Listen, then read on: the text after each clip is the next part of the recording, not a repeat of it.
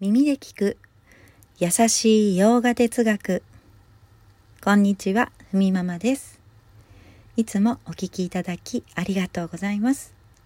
このラジオでは洋画哲学を耳で聞き日常に生かしていこうという思いから日常のふとした時にも思い出していただけるようなそんな洋画哲学のラジオになっています。はい、今日のテーマ。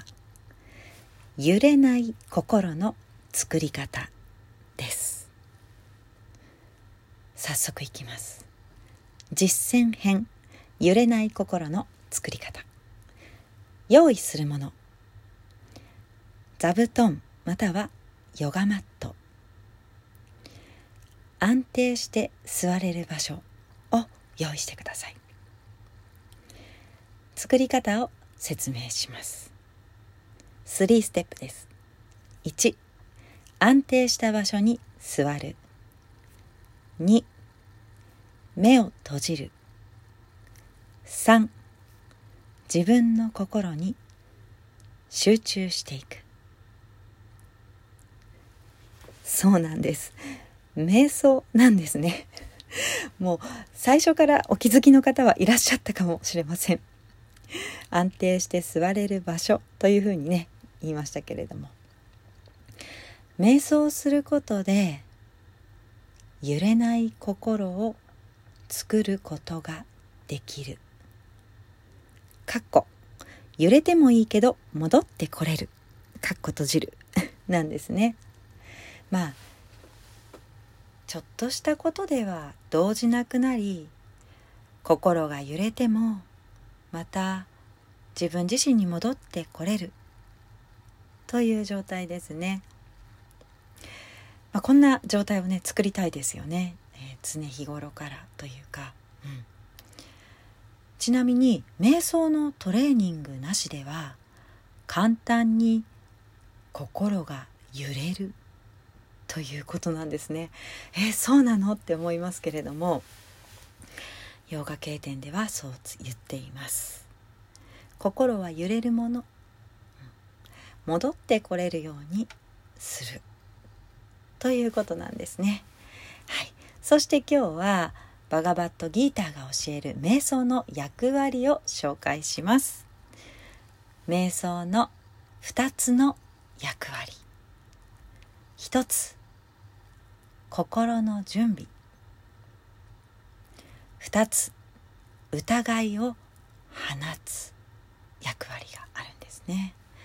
1つ目の心の準備というのは本来の自分を理解する心の静けさと統合準備する役割があります。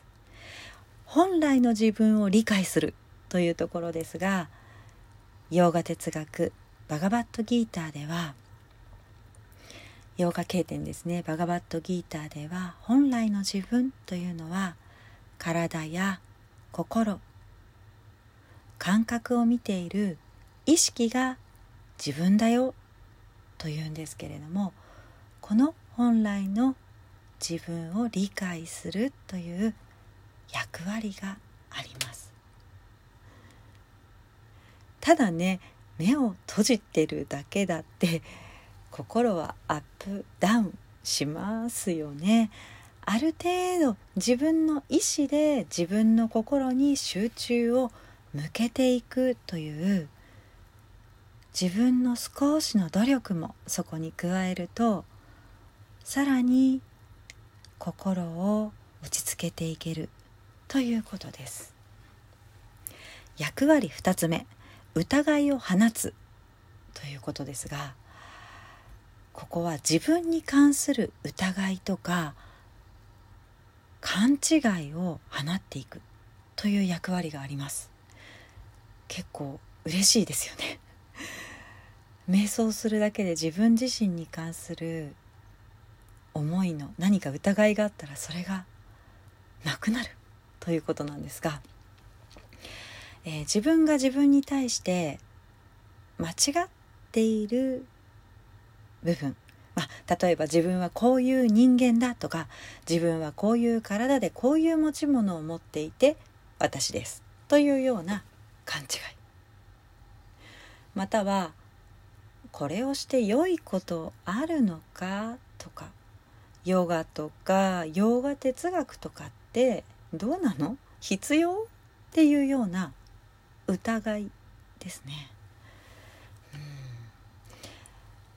あとは自分は小さい人間だとか自分自身でそこに反論もできなかったりあの時あんな風にやってしまうなんてなんてダメなんだろうと自分が自分に結論付けてしまう。という、まあ、誰にでもある後悔と自責の念ですね。そういったものを放っていけるそうです。ただそういったことってやっぱりこう私たち大人はねこう覆い隠して日常生活をやってますよね。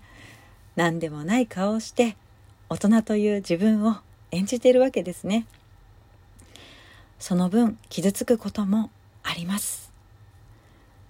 そういう心の奥にある自分自身への疑い。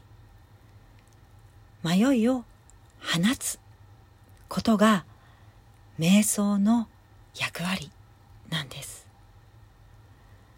すごく力強く勇気をもらえますよね、うん、瞑想でそういった勘違いや疑いを晴らすことができるよと。ただ直接そこがねできたって直接の悟りに行くわけではないですよとも言っています。まあ瞑想のポイントっていうのは毎日なるべく同じ時間に決められた間隔例えば3分と決めたなら3分。5分と決めたなら5分というふうに自分自身で決めてやることが大切だそうですよ。今後は瞑想についてもう少しねまた詳しくお伝えしていけたらなと思っています。揺れない心。揺れても戻ってくる心を育てていきたいと私自身も日々思っています今日も皆様にとって素敵な一日になりますように耳で聞く優しい洋画哲学ふみママラジオご清聴ありがとうございました。バイバーイ。